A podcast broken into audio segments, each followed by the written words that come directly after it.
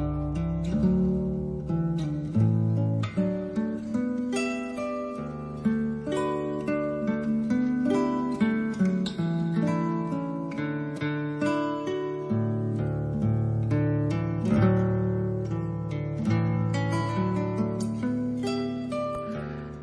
Vítajte pri počúvaní relácie História a my na vlnách Rádia Lumen. Vždy tretí štvrtok v mesiaci sme vám ponúkali úvahy o vzťahoch medzi kresťanským východom a západom naprieč storočiami. Dnešná relácia je zakončením tý, týchto úvah, takže ak ste nám boli verní od začiatku, dnes tento veľký cyklus zakončíme.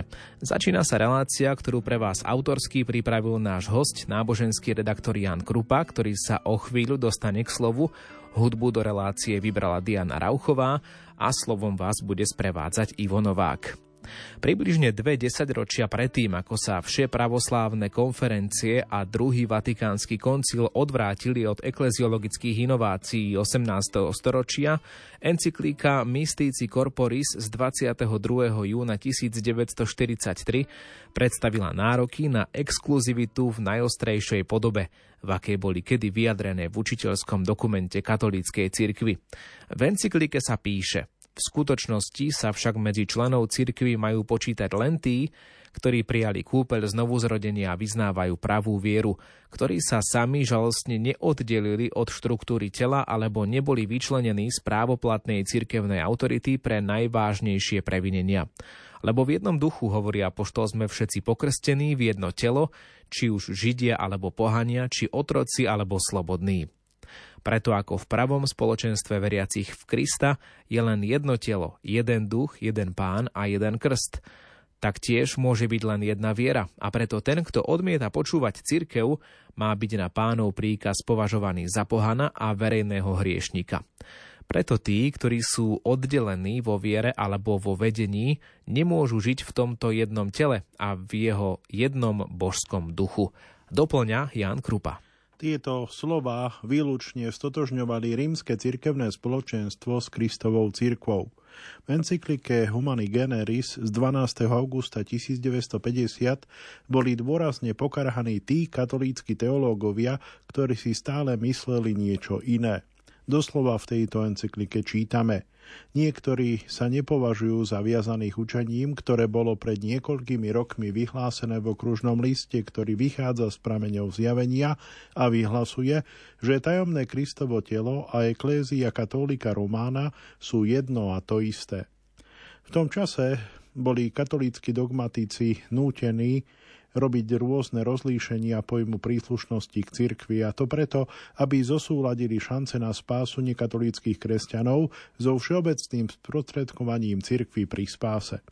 Pochybné dogmatické teórie, ktoré sa na to stali nevyhnutnými, tiež svojím spôsobom dokazujú, že názor, ktorý v našich cirkvách prevládal približne 200 rokov, nebol dobrý. To, že bol zavrhnutý, bolo pre ekleziológiu, teda pre náuku o cirkvi takým aktom oslobodenia. Prvý návrh dogmatickej konštitúcie druhého Vatikánskeho koncilu o cirkvi, ktorý bol pripravený počas obdobia prípravy na koncil, zodpovedal encyklika Mystici Corporis a Humani Generis. Prvý návrh uznával za Kristovú cirkev iba rímsku cirkev. Tento návrh bol počas prvého zasadania koncilu ostro kritizovaný. Preto teologická komisia do druhého koncilového obdobia vypracovala novú predlohu. Aj ona obsahovala vyhlásenie, ktoré exkluzivistickým spôsobom za Kristovú cirkev označovalo cirkev vedenú rímským pápežom a biskupmi v spoločenstve s ním. Koncilové plénum odmietlo schváliť toto vyhlásenie a podniklo také vylepšenie textu. Vzhľadom na jasné rozhodnutia o prvom a druhom návrhu nemožno pochybovať o tom, aké boli skutočné zámery koncilu. Chcel odmietnúť názor, že katolícka cirkev pod dohľadom rímskeho biskupa je jedinou Kristovou cirkvou. Pre história textu, ktorý koncil napokon schválil od začiatku, odstraňuje dôvod na akýkoľvek exkluzivistický výklad. To, aké cenné sú rozmanité prvky posvetenia a pravdy, ktoré sa nachádzajú mimo kanonických hraníc katolíckej cirkvy, vysvetľuje dekret o ekumenizme, ktorý bol prijatý na jednom a tom istom slávnostnom zasadnutí spolu s dogmatickou konštitúciou o cirkvi. V tomto dekréte sa o všetkých cirkvách a cirkevných spoločenstvách kresťanského sveta hovorí, že sú v Božom pláne spásy vyvolené, aby boli nástrojmi spásy. Nie sú bez významu a váhy v tajomstve spásy, a to napriek nedostatkom, ktoré sa k ním podľa našej viery viažu. Kristov duch totiž uznal za vhodné použiť ich ako nástroje spásy. A okrem toho v osobitnej časti týkajúcej sa východných cirkví sa spomína ich sviatostný život a zdôrazňuje sa, že východní kresťania majú liturgické slávenie, najmä Eucharistiu, ktorá je prameňom života cirkvi a prísľubom budúcej slávy. V Eucharistii veriaci zjednotení so svojím biskupom majú prístup k Bohu Otcovi prostredníctvom Syna, slova, ktoré sa stalo telom, ktoré trpelo a bolo oslávené vyliatím Svetého Ducha. A tak dosahujú spoločenstvo s Najsvetejšou Trojicou, keď sa stali účastnými na božskej prirodzenosti. Vzhľadom na vzácnosť sviatosti sa potom o východných cirkvách hovorí, takto sa prostredníctvom slávenia pánovej Eucharistie buduje a rastie Božia cirkev v týchto jednotlivých cirkvách. V pravom a plnom zmysle slova teda druhý vatikánsky koncil nazýva východné cirkvy cirkvami. Od druhého vatikánskeho koncilu katolická ekleziológia pri uvažovaní o cirkevných spoločenstvách, ktoré nie sú s nami katolíkmi v úplnej jednote, opäť venuje pozornosť predovšetkým darom Božej milosti, ktoré sa nachádzajú na tejto i druhej strane deliacich línií. Až na druhom mieste katolická ekleziológia sa zaoberá nedostatkami, ktoré nemožno prehliadnúť pri žiadnom serióznom ekleziologickom skúmaní skutočností, pretože tam žiaľ sú. Katolícka ekleziológia sa však opäť naučila ďakovať pánovi za to, že napriek rozdeleniam, ktoré vyrástli z ľudskej nedostatočnosti, naďalej zjednocuje oddelených prostredníctvom darov spásy. Opäť získala plné uznanie starobila ekleziológia našej cirkvi, hlboko zakorenená v tradícii a zastretá inováciami počas dvoch storočí medzi zákazom komunikáciu in sacris, kongregáciou pre šírenie viery, a encyklikami Mystici Corporis a Humani Generis – Pripomeniem, že pod komunikáciu in sacris to je vlastne taký technický termín, ktorý označuje zdieľanie sviatostí, svetých sviatostí alebo teda svetých tajomstiev. V našej téme budeme na vlnách Rádia Lumen o chvíľu pokračovať.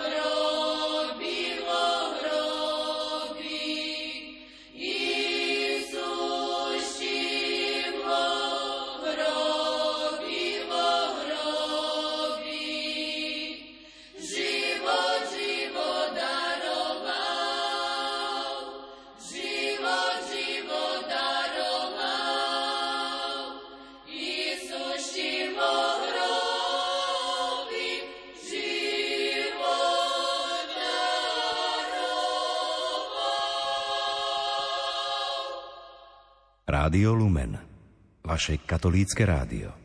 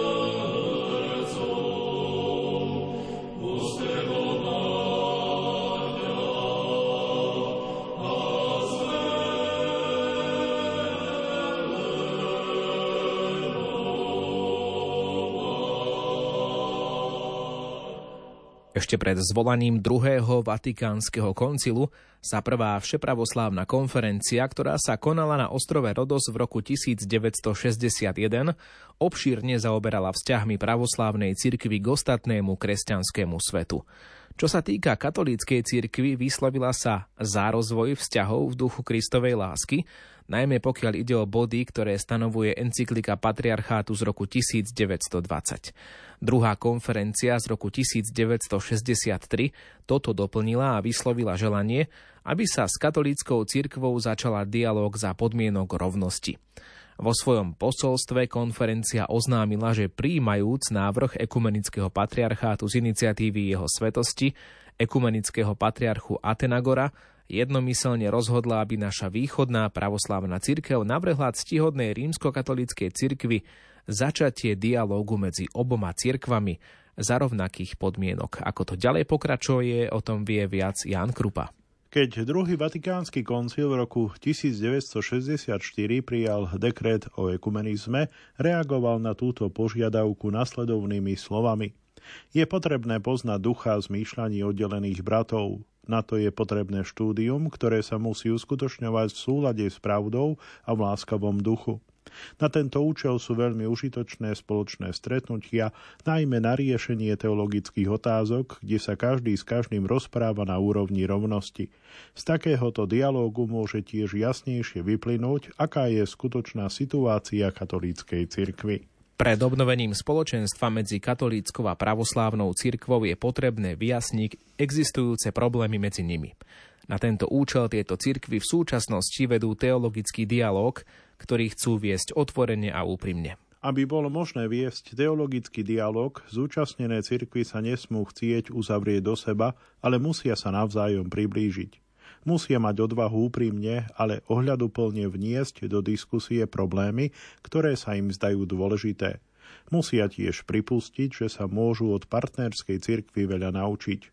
Musia byť preto pripravené pozorne počúvať, čo im chcú povedať. Musia tiež pripustiť, že ich pozemská forma potrebuje určité korekcie ako miestne alebo regionálne realizácie Kristovej cirkvy ako učiteľky Božej pravdy, ktoré pán určil pre určitý ľud a vysluhovateľky sviatostí, majú partnerské cirkvy rovnaké postavenie. E, nesmie dôjsť k pokusu vnúcovať názory jednej cirkvy alebo názory niektorých zúčastnených cirkví ostatným cirkvám.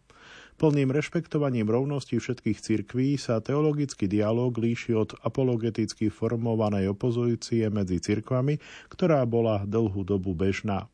Pokiaľ cirkvy praktizovali apologetiku, každá z nich sa považovala za úplne bezchybnú a oprávnenú jednoducho požadovať od ostatných cirkví určité korekcie. V dialógu si však cirkvy navzájom slúžia a pomáhajú si, aby sa navzájom viedli k plnej miere darov spásy.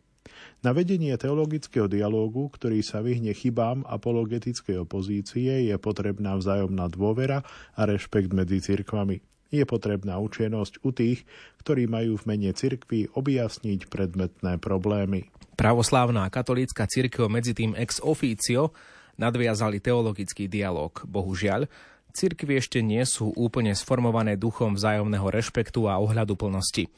Na oboch stranách totiž stále existuje množstvo klerikov a laikov, ktorí smutia za časmi, keď sa cirkvy od seba rezolútne vymedzovali a za apologetickou prísnosťou na seba hádzali obvinenia. Je potrebný dlhý a trpezlivý proces vyjasňovania, kým sa každodenný cirkevný život na oboch stranách bude vyznačovať duchom bratstva s partnerskými cirkvami. Tu si spravíme opäť krátku prestávku a po piesni budeme pokračovať.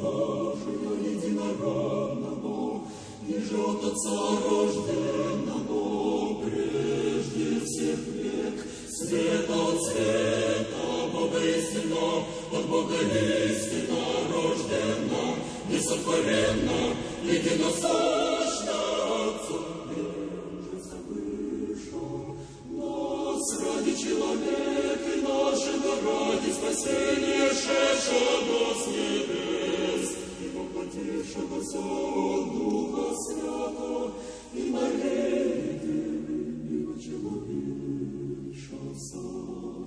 Розп'ято тоже зомбі при понтістім пілоті, і страдавшого, і не воскрешено в третій день по Писанні, і вошедшого на небеса,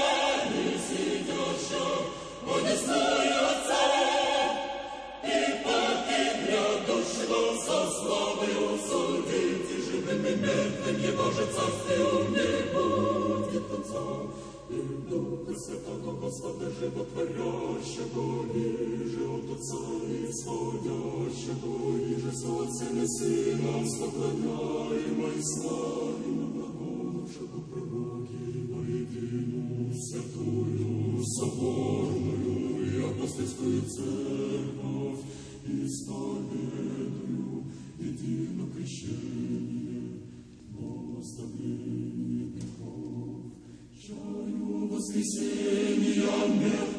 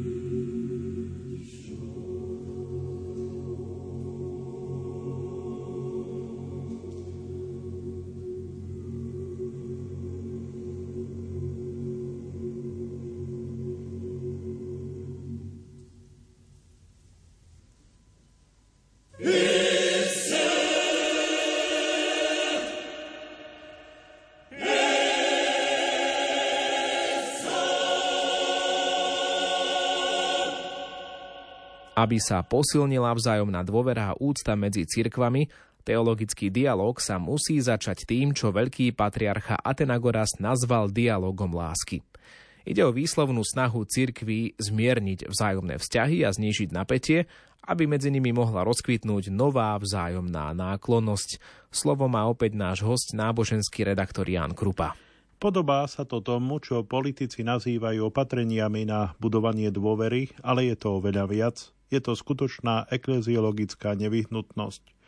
Poprvé, Kristov mandát, aby všetci boli jedno, zavezuje sesterské cirkvy k vzájomnej úcte a láske, aj keď sa ešte neusilujú o plné spoločenstvo.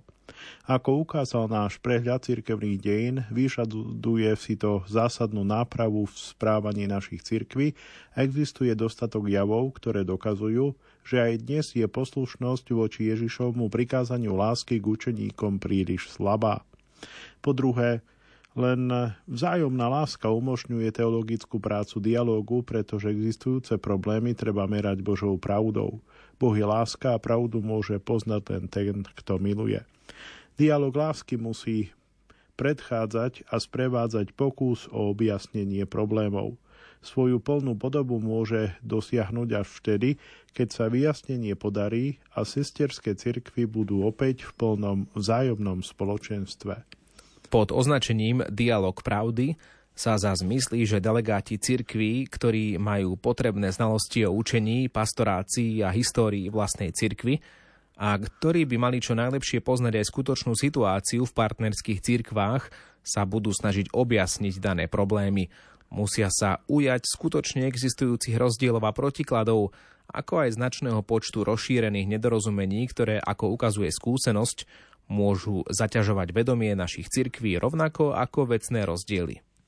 Niektoré kruhy sa obávajú, že teologický dialog sa snaží o kompromis v súvislosti s doktrinálnymi nezhodami medzi zúčastnenými cirkvami. Preto dialog odmietajú, pretože plným právom zdôrazňujú, že cirkev ako strážkyňa a učiteľka Božej pravdy nesmie robiť kompromisy v doktrinálnych otázkach. Ich obavy sú však neopodstatnené. Kompromisy sú o tom, o čom sú rokovania medzi štátmi – v diplomácii sa hľada rovnováha a ak sa takáto rovnováha dosiahne, vzniká mier. Mandát komisie pre dialog cirkvy má však úplne iný charakter. Takáto komisia nemôže priniesť jednotu cirkvy, pretože jednota cirkvy nie je výsledkom ľudskej činnosti. Môže existovať len medzi tými, ktorí sú rovnako obdarení Svetým duchom. Jednota cirkvy preto musí pochádzať od Boha. Môže ju objaviť iba komisia pre dialog cirkvy, ale v žiadnom prípade ju nemôže dosiahnuť dohodami. Preto komisia nemá hľadať kompromisy. Skôr musí skúmať, či to nie je tak, že Boh už dal všetky potrebné predpoklady pre jednotu cirkvy, ale naše cirkvy to v dôsledku mnohých sporov prehliadli. Alebo či to nie je tak. Komisia pre dialog si kladie otázku, či majú pravdu tí katolíci a pravoslávni, ktorí sa stále držia ekleziológie 18. storočia a veria, že len jedna z dvoch strán dialógu je v plnom zmysle Božou cirkvou oživovanou Svetým duchom, zatiaľ čo druhá strana túto milosť stratila pre svoje omily. Komisia musí tiež preskúmať, či nemajú pravdu či nemajú pravdu nie oni, ale tí ostatní katolíci a pravoslávni, ktorí sa vrátili k tradičnej ekleziológii našich cirkví a považujú rozdiely za povrchné historické prejavy, za ktorými pôsobí ten istý Boží duch, ktorý obdarúva obidve strany rovnakými darmi milosti. Komisia musí preskúmať, či majú pravdu, keď hovoria, že by bolo krátko zraké a povrchné dovoliť, aby napriek Bohom darovanej jednote rozkol pokračoval len pre rozdiely v prejavoch. Prvou povinnosťou komisie pre dialog je preto hľadať dary milosti, ktoré dostávajú jedni i druhí zo spoločenstiev zapojených do dialógu. Oceniť tieto dary všade tam, kde sa nachádzajú, tešiť sa z nich a ďakovať pánovi za ich udelenie vlastnej druhej cirkvi, je duchovnou úlohou v dialógu. Je to skutočne teologická úloha, pretože správne chápaná teológia nie je len hľadaním, ale aj uvažovaním o diele spásy s chválospevom a vďakou Bohu. Komisia sa musí zaoberať aj nedostatkami našich cirkví, ktoré viedli k problémom, ktoré medzi nami vznikli a zvážiť ich závažnosť. Zvážiť dary dané cirkvám oproti nedostatkom je výskumný mandát, ktorý má komisia v dialógu splniť. Len ak bude brať vážne svoje duchovné a výskumné povinnosti, môže dospieť k teologickému úsudku o blízkosti alebo vzdialenosti medzi rozdelenými cirkvami, ktorí od nej očakávajú cirkevní predstavitelia, ktorí ju vymenovali. Ak komisia v poctivej teologickej práci dospeje k záveru, že jednota existuje zo strany Boha a že nás rozdeľujú len historické skutočnosti, navrhne církvám, aby bola schizma vyhlásená za ukončenú, pretože potom by už nebol dôvod na jej pokračovanie. Mnohí katolíci a pravoslávni však dodnes vyjadrujú vážne pochybnosti o tom, či medzi našimi cirkvami skutočne existujú podmienky na cirkevnú jednotu. Komisia pre dialog musí brať obavy týchto kresťanov vážne. Ak sa domnieva, že cirkevná jednota je možná, bude mať za úlohu skeptikom z radou katolíkov a pravoslávnych dostatočne jasne vysvetliť dôvody svojho úsudku, aby cirkvi mohli prijať výsledok vyšetrovania. Na druhej strane, ak by komisia pre po serióznom preskúmaní dospela k opačnému záveru, nemohla by urobiť nič iné, len ukončiť svoju činnosť. Pri najmenšom z hľadiska katolíckej ekleziológie to však nemožno očakávať, pretože už druhý vatikánsky koncil plne uznal cirkevnosť východných cirkevných komunít. Ako tento dialog pokračoval, o tom si povieme po hudobnej prestávke.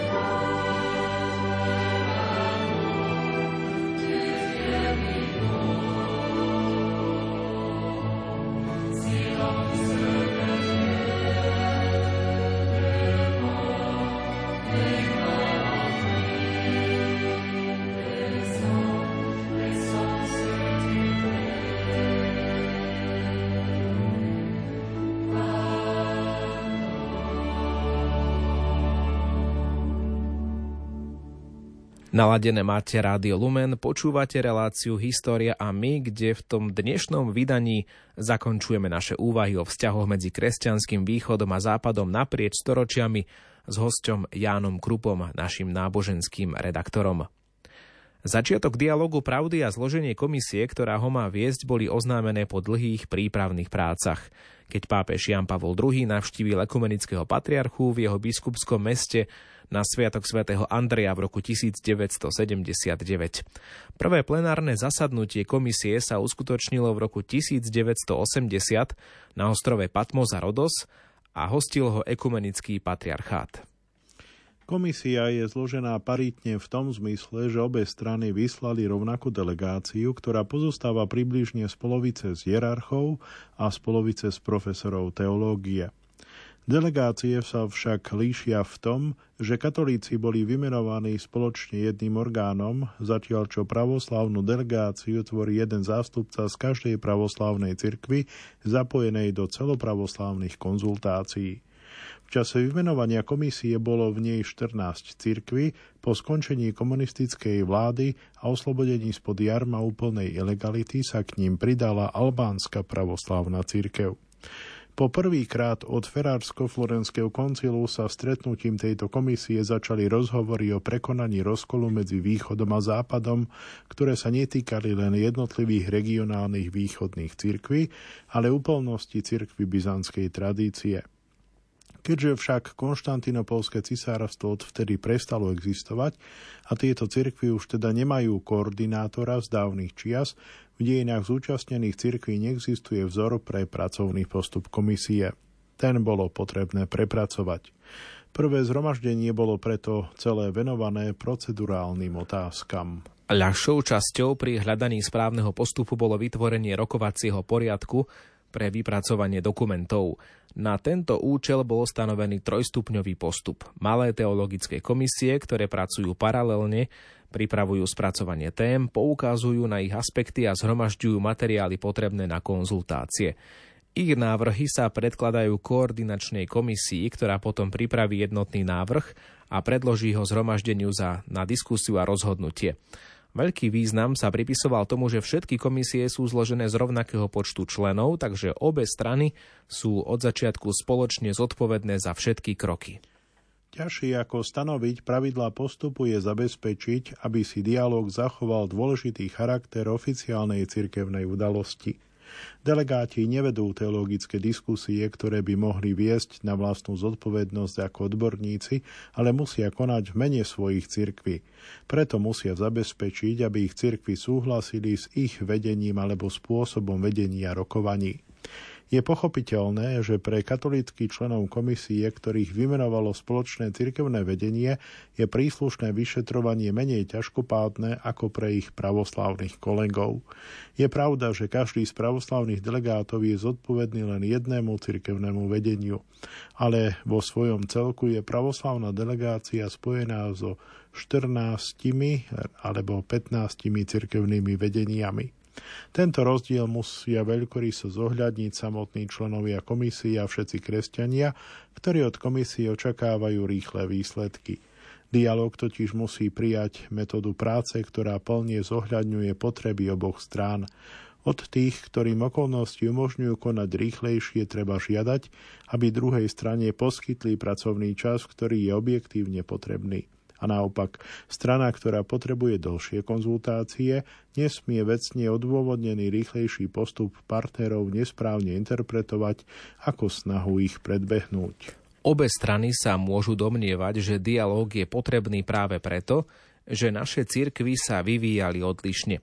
Keby bolo na oboch stranách všetko upravené rovnako, teologický dialog by nebol potrebný. Prvé štyri plenárne zhromaždenia boli venované štúdiu sviatostného života katolíckej a pravoslávnej cirkvy. Zaoberali sa darmi milosti na oboch stranách a konali sa, napríklad v roku 1982 v Mníchove, hostiteľom bola arcidiecéza Mníchov Freising. V roku 1984 na Kréte hostiteľom bola poloautonómna krécka církev v rokoch 1986 a 87 v talianskom Bari hostiteľom bola arcidiecéza Bari Bitonto. No a ešte spomenie, spomeňme v rok, rok 1988. Stretnutie sa konalo v kláštore Valamo, hostiteľom bola pravoslavná cirkev Fínska. Tieto prvé štyri zhromaždenia boli dobre pripravené početnými stretnutiami subkomisí. Tak bolo možné prijať veľmi podrobné spoločné teologické vyhlásenia v Mníchove, v Bari a vo Valame. Ich názvy sú napríklad čo sa týka Mníchova, tajomstvo cirkvi, a Eucharistie vo svetle tajomstva Najsvetejšej Trojice.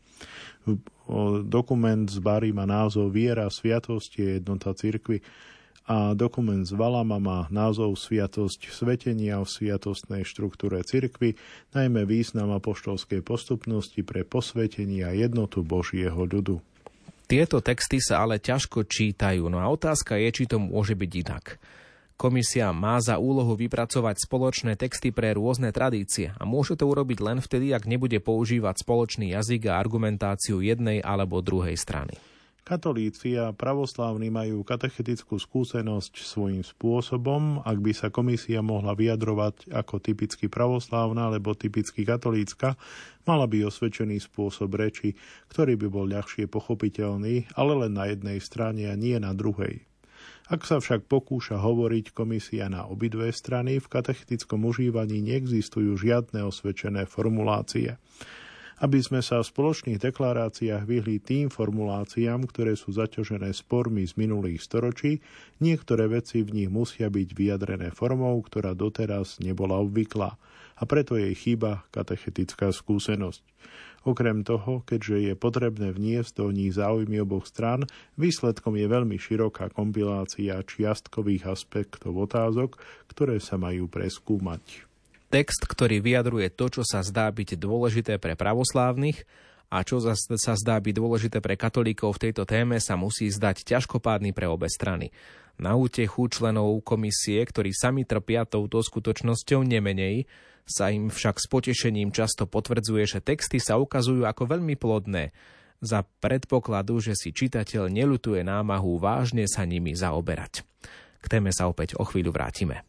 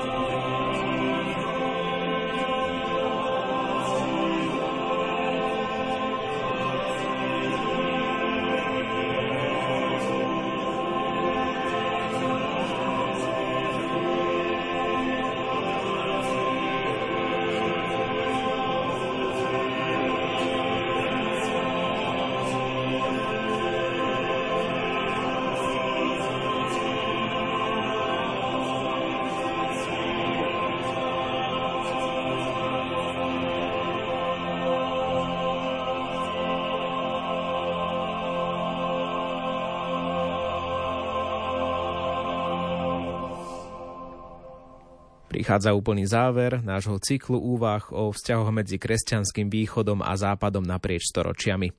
Valamské zhromaždenie v roku 1988 rozhodlo, že je čas prejsť k druhej úlohe a v budúcnosti riešiť ťažkosti, ktoré dlho rozdeľovali naše cirkvy. Pokračuje Jan Krupa. Prvé stretnutie v druhej fáze malo za cieľ vyvodiť ekleziologické a kanonické dôsledky z doterajšej praxe a práce a položiť otázky o konciliarite a o autorite v cirkvi.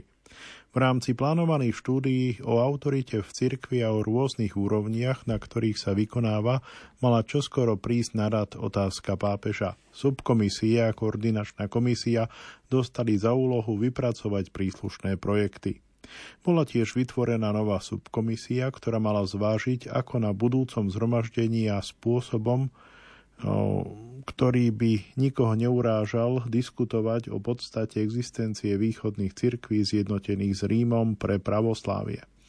Keď bola nová komisia v lete 1988 vymenovaná a keď si na svoje prvé zasadnutie vybrala posledné januárové dni roku 1990, nikto netušil, čo sa dovtedy stane na Halíči, teda na v západnej Ukrajine a v Sedmohradsku, teda v Rumunsku. Na prelome rokov 1989 a 90 sa mnohé veci zmenili a v lete 90, keď sa konalo zhromaždenie, ktoré začalo druhú fázu práce, bolo všetko inak, ako sa očakávalo. Medzi tým totiž došlo k prekvapujúcemu oslobodeniu veľkých grécko-katolíckých cirkví, ktorým bola viac ako 40 rokov odopieraná náboženská sloboda. V prúdkom vývoji sa stali veci, ktoré sa nemali stať. Zmetok tak rozrušil jednotlivé pravoslávne cirkvy, že ani nedovolili svojim zástupcom prísť do Freisingu. Postihnuté pravoslávne cirkvy Ruska a Rumunska však neboli medzi cirkvami, ktoré sa nezúčastnili vo Freisingu. Tí pravoslavní delegáti, ktorí prišli, boli takí rozrušení vývojom udalostí, že neboli ochotní diskutovať o ničom inom ako o nich. Takže prezentácia o konciliarite a autorite v cirkvi, ktorú pripravili komisie v súlade s mandátom a termínom, sa musela odložiť. Druhá fáza dialógu sa tak začala len s neúplne zhromaždenými pravoslávnymi účastníkmi a na tému, o ktorej uprostred pohnutých okolností nikto nemohol hovoriť bez hnevu a bez štúdia. Je pochopiteľné, že situácia sa viackrát zdala beznádejná, ale znova a znova bolo cítiť, že Boží duch, ktorý naplňa obe cirkvy, spája delegátov, pretože za dialog sa veľa modlilo v najnamáhavejšom zrode po predlžení zasadania o jeden deň a aj to až neskoro v noci sa dospelo k stručnému vyhláseniu. Skutočno, že toto vyhlásenie len nedostatočne zohľadňuje oprávnené želania cirkví, ukazuje, že komisia mala pred sebou ešte veľa práce. Preto sa aj druhé zhromaždenie druhej fázy práce venovalo tej istej skupine otázok. Dve predchádzajúce plenárne zhromaždenia druhej fázy sa konali v roku 1990 vo Freisingu a v roku 1993 v Balamande, teda v Libanone, hostiteľom tam bol antiochísky patriarchát. Frajzínske zhromaždenie svojmu veľmi krátkemu dokumentu nedalo názov. Balamanský dokument mal názov alebo má názov Uniatizmus ako zastaraná metóda zjednotenia a súčasné hľadanie plného cirkevného spoločenstva. Otázka, môžu výsledky dialógu viesť k ukončeniu schizmy? Ako bolo vysvetlené vyššie, úlohou komisie pre dialog je preskúmať, či existujú potrebné podmienky pre cirkevné spoločenstvo. Túto faktickú otázku môže komisia potvrdiť, prípadne spochybniť s logickou prísnosťou po dôkladnom teologickom a historickom skúmaní.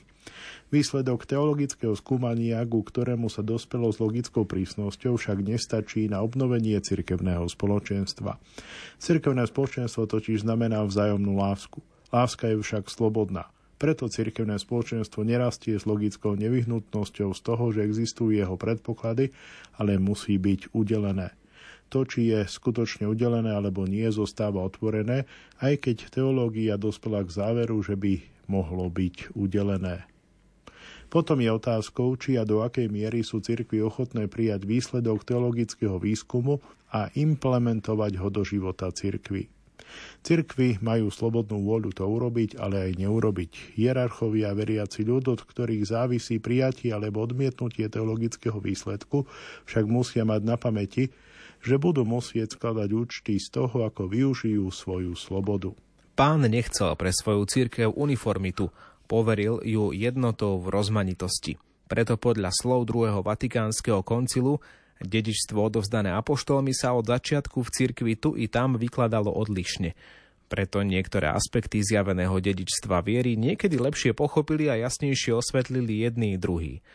Komisia pre dialog nemôže a nesmie chcieť zmenšovať rozmanitosť, ktorú zamýšľal pán – keď bude konštatovať rovnosť Božích darov v oboch cirkvách a existenciu predpokladov pre jednotu cirkví, rozdiely v učení, spiritualite, zvykoch a právnom poriadku jednotlivých cirkví zostanú.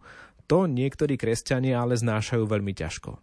Kresťania, ktorí majú úprimný záujem o pravovernosť, teda ortodoxiu cirkvy, majú obzvlášť ťažkosti s príjmaním rôznych spôsobov vyučovania alebo učenia. Myslia si, že aspoň v súvislosti s doktrinálnymi rozdielmi treba nájsť konsenzus, aby mohli súhlasiť s cirkevnou jednotou. Niektorí sa domnievajú, že potrebný konsenzus možno dosiahnuť len vtedy, keď sa podarí vypracovať teologické vyhlásenie, ktoré bude obsahovať doktrinálne výroky oboch tradícií a bude ich vzájomne vyvažovať, teda skutočnú formu, bude to teda skutočná formula unionis, teda únie. Mnohé doterajšie pokusy napríklad o spojenie učenia o trojici z východu a západu jasne ukazujú, že náš ľudský jazyk nie je schopný dať do celkového výroku to, čo by sa tu a tam mohlo vyniesť na svetlo v útržkoch s pomocou Svetého Ducha.